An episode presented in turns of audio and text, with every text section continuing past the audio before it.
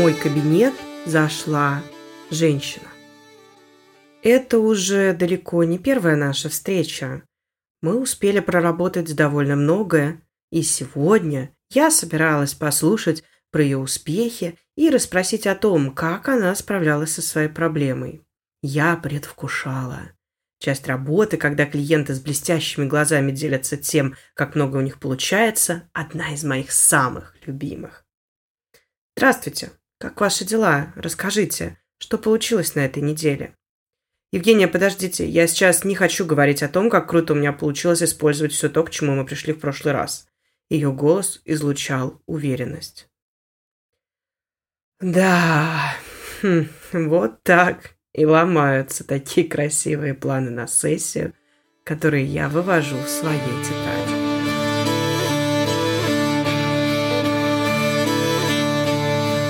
Здравствуйте!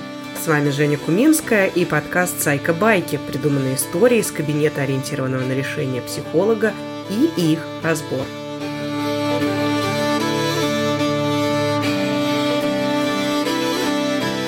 Я люблю, когда клиенты четко говорят о своих потребностях и всегда рада включиться.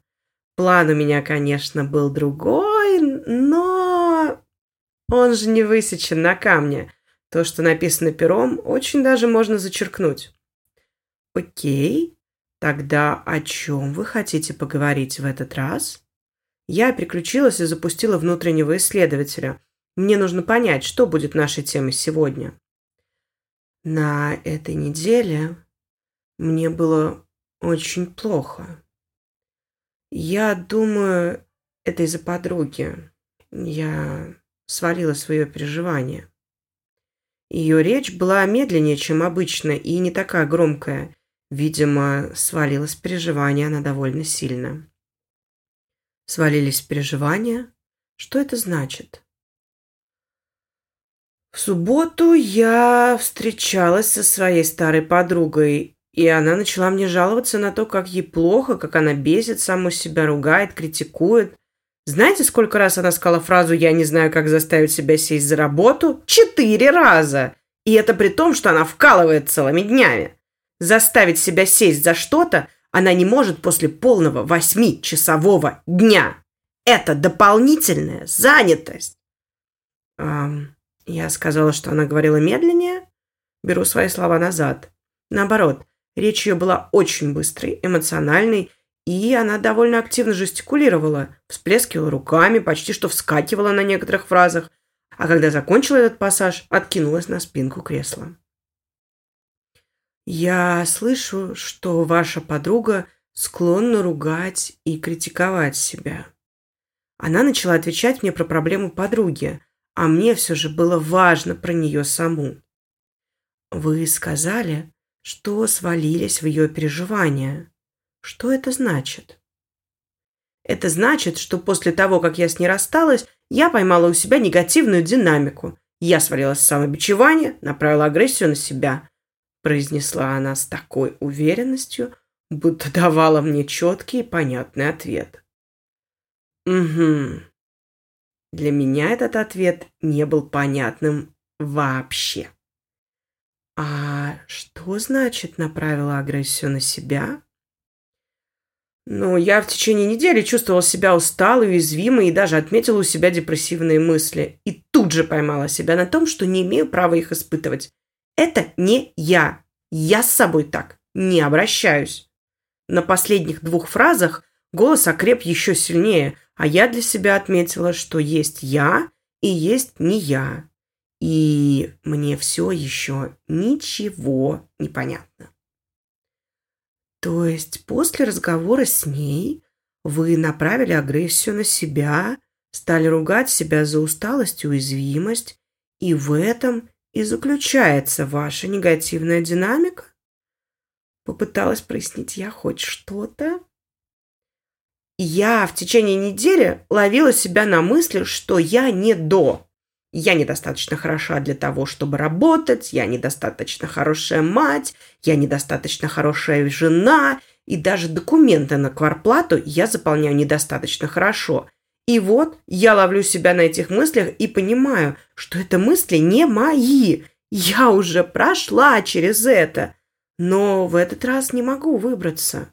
Вот теперь я слышу ее мысли. Теперь мне понятнее.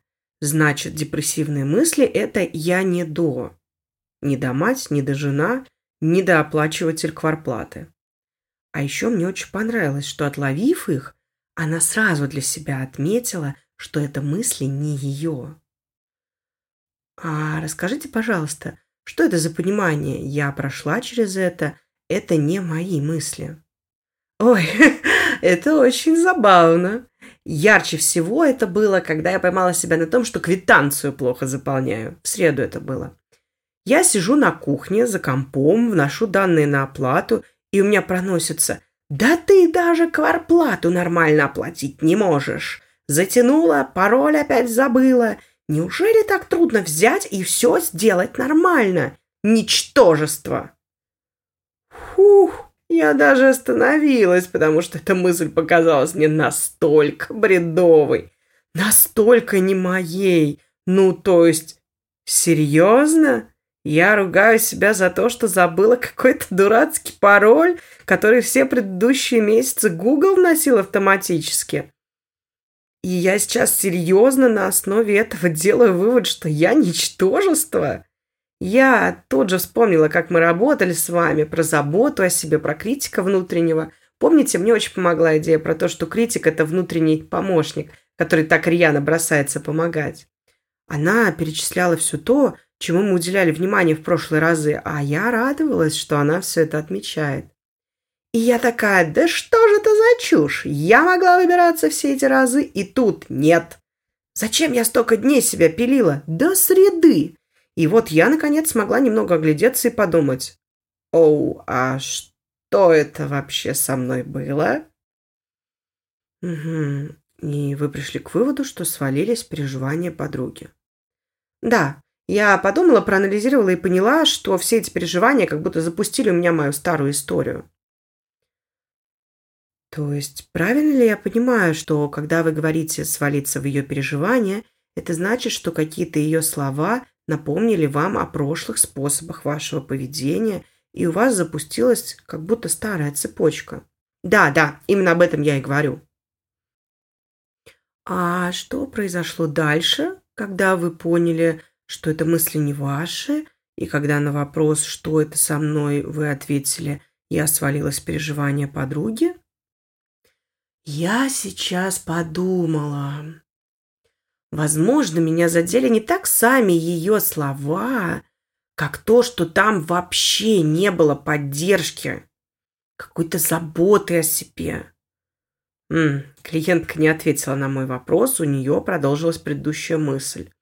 Она отвечает на свой вопрос, почему слова подруги привели ее к тому, что она свалилась в ее переживания. Видимо, эта линия размышлений для нее ценна. Попробую поддержать этот процесс. А что вам дает сейчас понимание, что для вас задевающими были не сами слова подруги, а отсутствие в ее словах поддержки и заботы о себе? Ну, так я как будто говорю себе: вот эта штука, при встрече с которой надо быть осторожнее и внимательнее.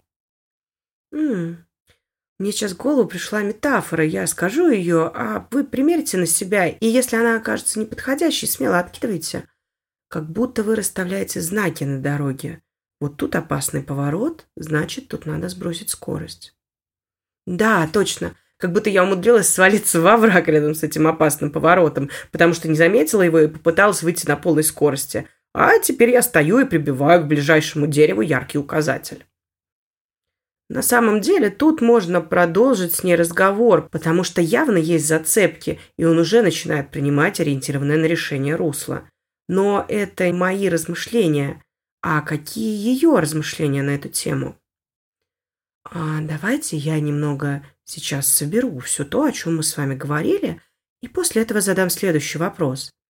Значит, вы на этой неделе поговорили с подругой, у которой много мыслей о себе, схожих с вашими мыслями в прошлом, и при этом нет и намека на какое-то самосострадание и поддержку себя. Вас это зацепило, И с субботы до среды вы свалились в свои прошлые размышления и самобичевания.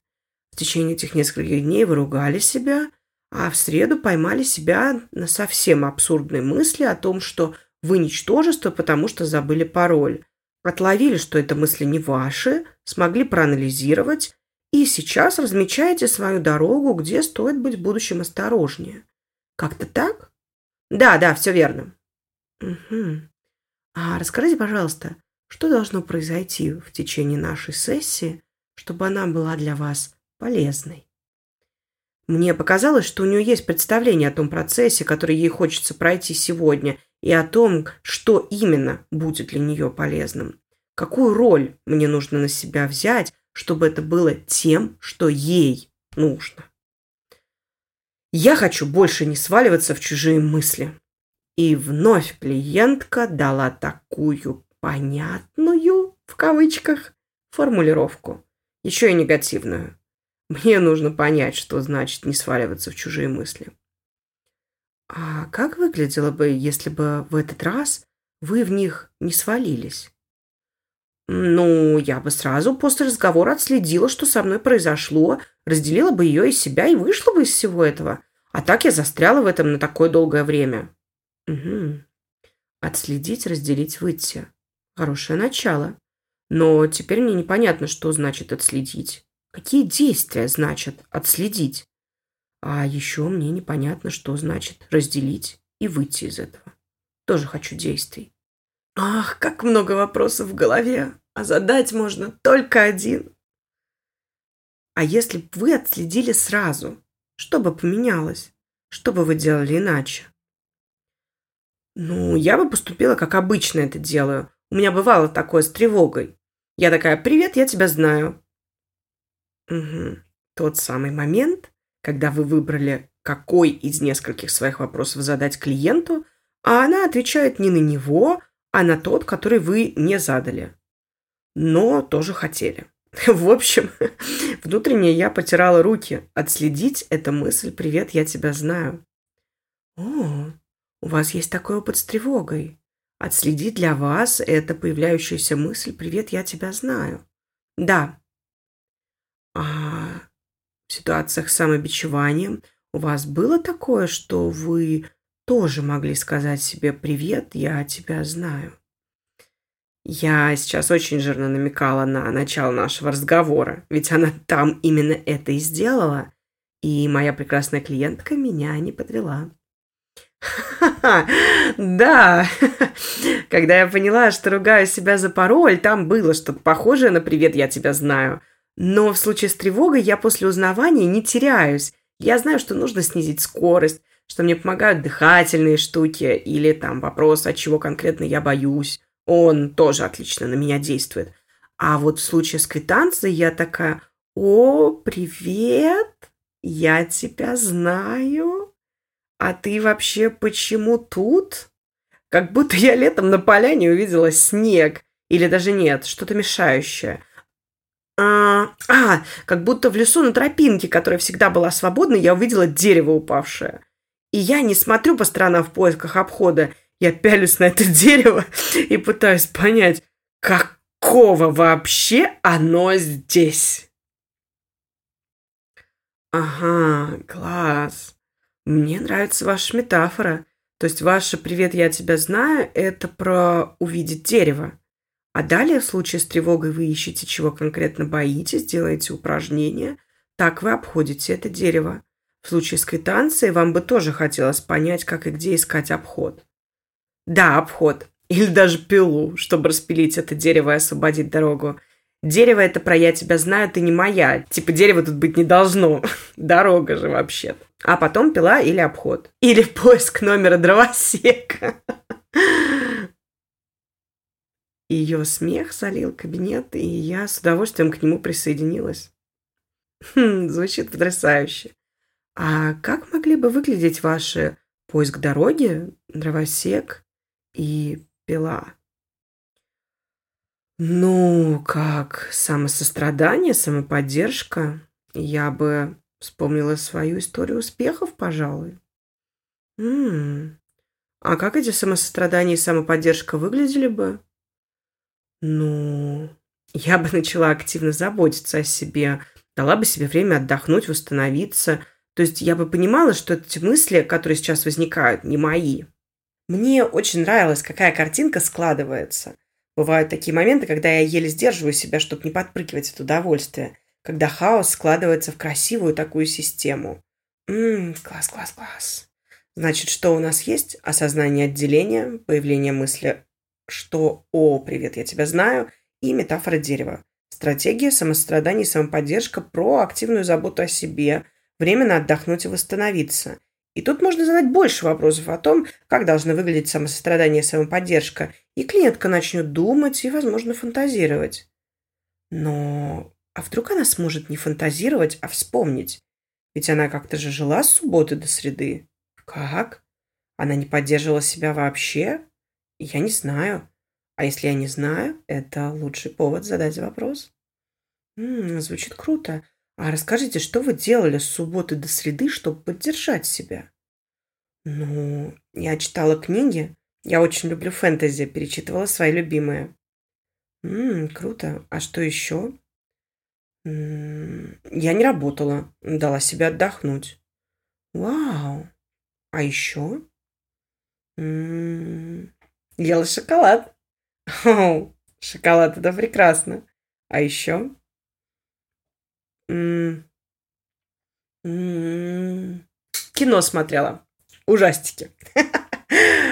Окей. Книги, отдых, шоколад, кино. Отлично. А еще? Ну, не использовала саморазрушающее поведение. Это какое? Ну, не пила, не курила. М-м, вау. А как у вас это получилось? Ну, я просто знала, что это не мое, что на длительной дистанции это не поможет. Это как посмотреть на то, что я делаю сейчас, и понять, что на отрезке в десять лет это не приведет меня к тому, что я хочу. М-м. Для человека, который потерял доступ к своим стратегиям, вы делали прямо-таки много. В моей голове крутилось: да чтоб каждый человек, который не умеет себя поддерживать, поддерживал себя так. А еще крутилось: о, какая красота, какая прелесть! Это ж она все делала без осознания и так активно. Я просто в восхищении. Это что же она может делать, когда включается осознание? Но она опередила мой вопрос. Если бы я сразу поняла, я бы делала это иначе. Угу. А если сразу после разговора вы такая: о, привет, я тебя знаю, ты не моя, а то что вы делали бы иначе? Ну, я бы делала это более концентрированно. Я сразу такая: оп, десять лет, это мысли не мои, и если я сейчас в них погружусь, то на десятилетней перспективе это не полезно, это не то, кем я хочу быть, и чтобы не вернуться, мне надо сейчас восстановиться. И после этого концентрированно так начала бы делать вот это вот все. То я только что услышала, что она делала бы то же самое, что делала.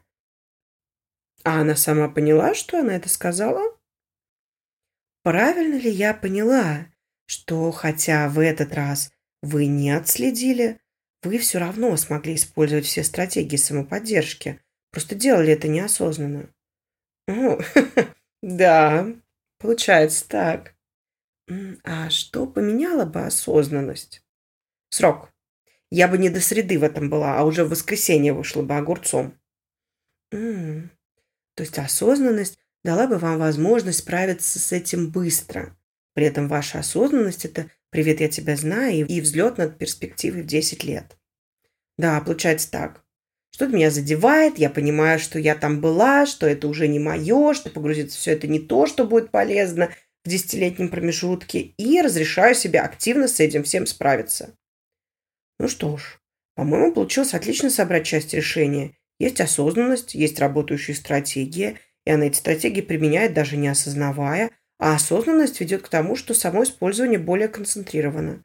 И осознанность начинается с мысли «Привет, я тебя знаю» и «Полезно ли мне это в десятилетней перспективе?». Все прекрасно, если знать, что нужно включать осознанность. Кстати, а как об этом узнать? Звучит классно, а давайте сделаем еще одну зацепку. Быть полностью осознанным двадцать четыре на семь выглядит довольно нереалистично. Но именно осознанность является первым и самым важным звеном, запускающим все остальное.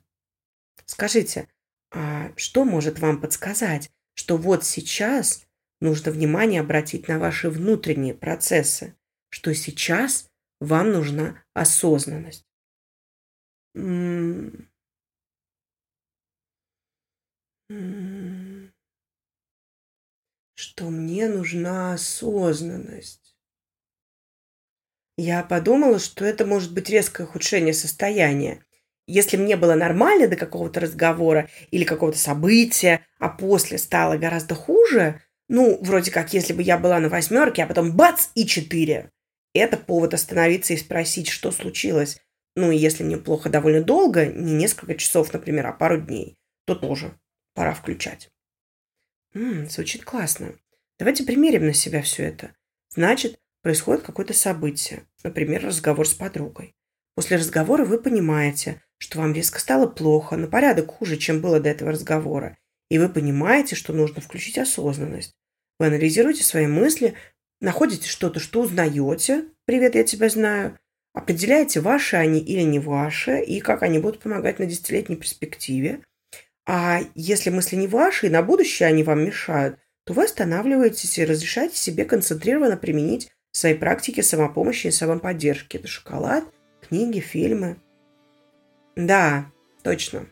План такой.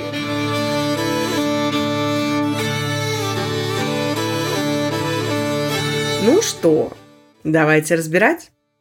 Пожалуй, условно эту сессию можно разделить на три части. Разговор о проблеме, разговор о прошлых стратегиях и разговор о том, что можно применить сейчас.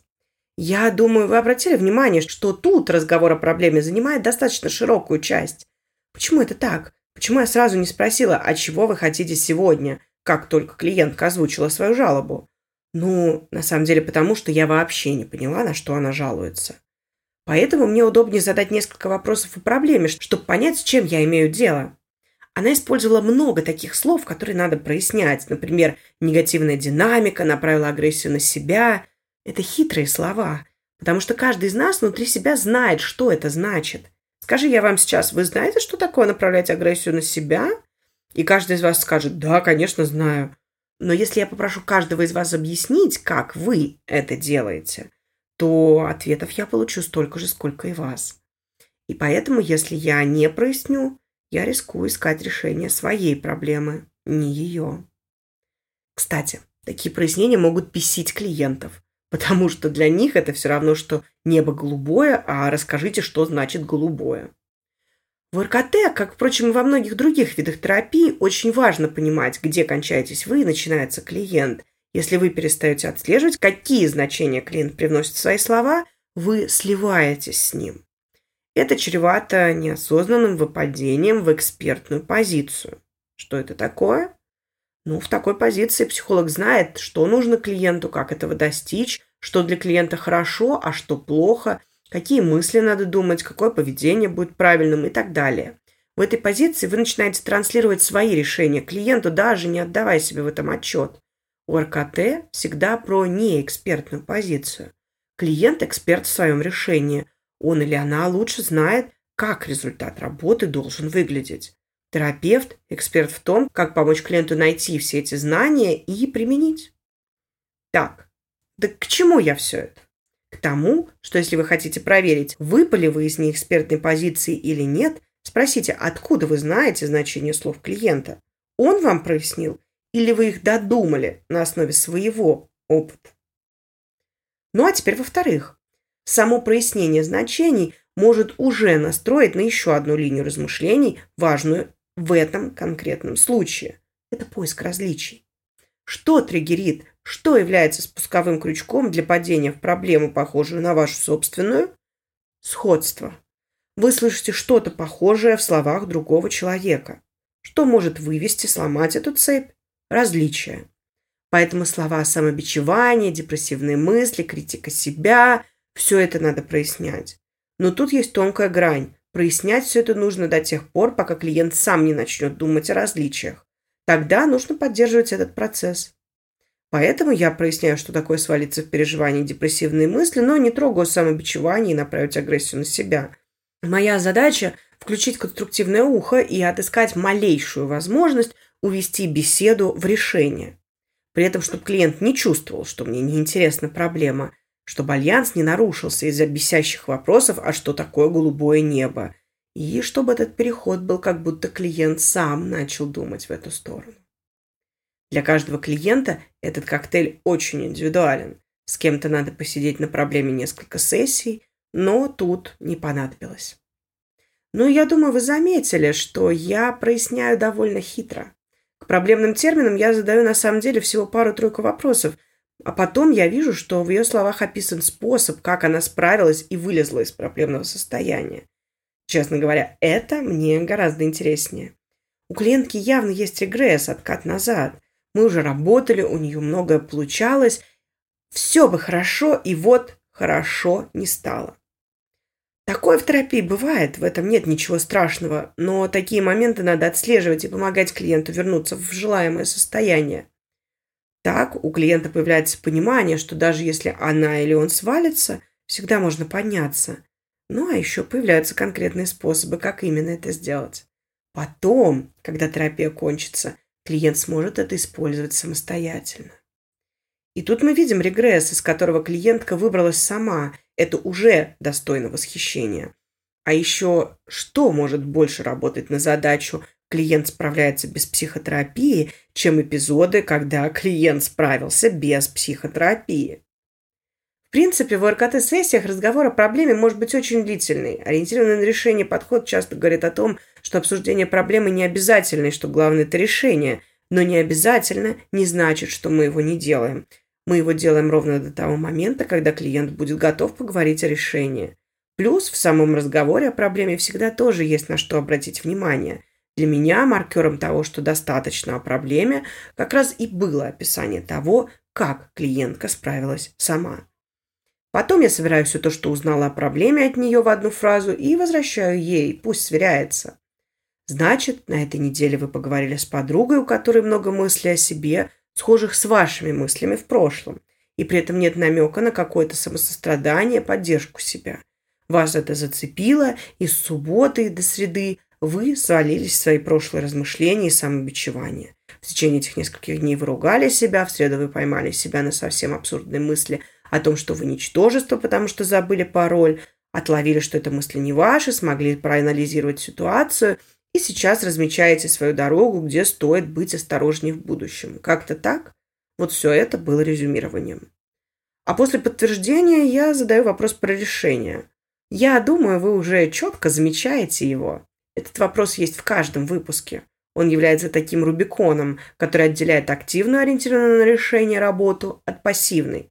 Да, именно так. Когда вы говорите с клиентом о проблеме, это не значит, что вы не работаете в ориентированном на решение подходе. Вы слушаете, вы отмечаете для себя самые маленькие намеки на решение, на ресурсы, на все то, что может использовать клиент или уже использовал, но пока что не задаете к этому прямых вопросов. Ну или задаете, как это сделала я. Тут могло бы быть два варианта работы. На самом деле я могла и не уточнять, чего она хочет от этой сессии. Мы могли бы с ней работать в метафоре разметки дороги и найти способы сделать дорожные знаки ярче, и подобрать оптимальный скоростной режим. Но мне все же хотелось, чтобы клиентка управляла нашим процессом. Метафора не клиентская, а моя.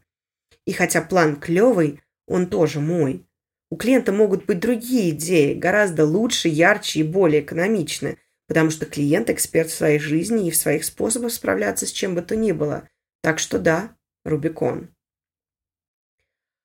Итак, а расскажите, пожалуйста, что должно произойти в нашей сессии, чтобы она была для вас полезной.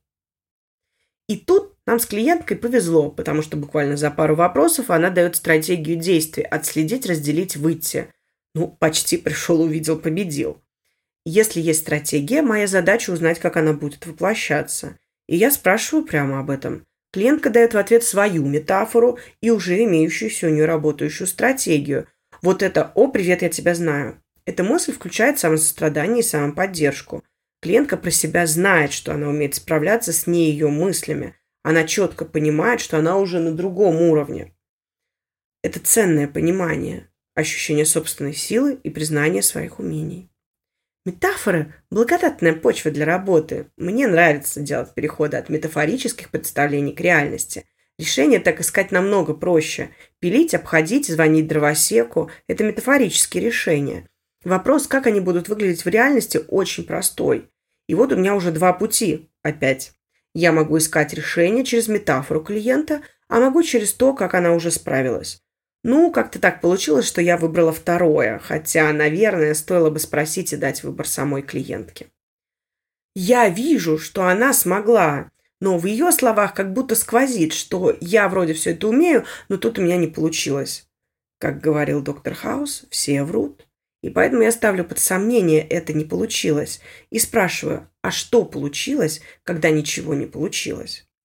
И оказалось, что клиентка сделала все то, что нужно и что хотела, просто потратила на это больше времени из-за того, что делала неосознанно.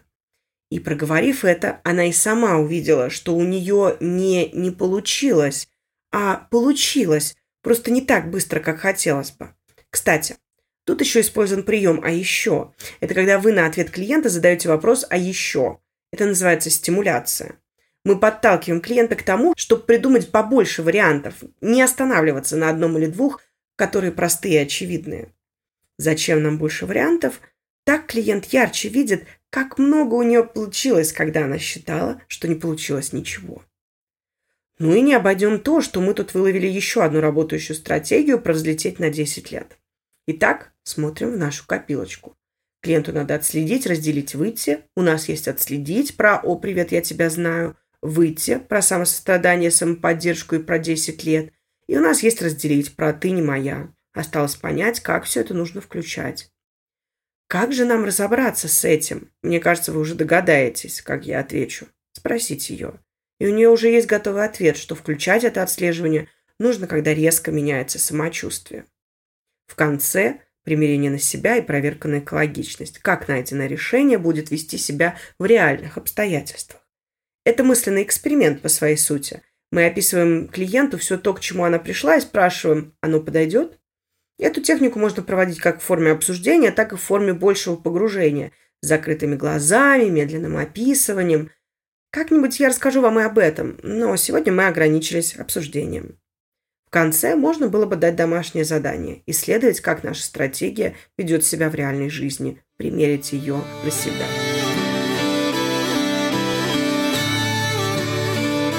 Вот так мы прошли с вами от ощущения падения в чужую проблему к осознанию и применению своих же работающих способов. И в конце нашего выпуска я предлагаю вам вспомнить ситуации, когда вы разговаривали с другим человеком, и вам показалось, что он будто говорил про вас. А потом попробуйте найти десять отличий. В самой проблеме, в восприятии ее, в том, как вы с ней справлялись. Меняется ли что-то? А еще сегодня у меня появилось целых два вопроса от вас. И я очень рада на них ответить. Первый. Какие есть рекомендации по частоте обращения к супервизору для начинающего ориентированного на решение консультанта? Ну, мне очень понравилось, что сразу же есть ограничения не всем консультантам или психологам, а именно ориентированным на решение, потому что в каждом подходе есть свои требования. Давайте обратимся к самой философии метода, чтобы ответ был в русле нашего подхода.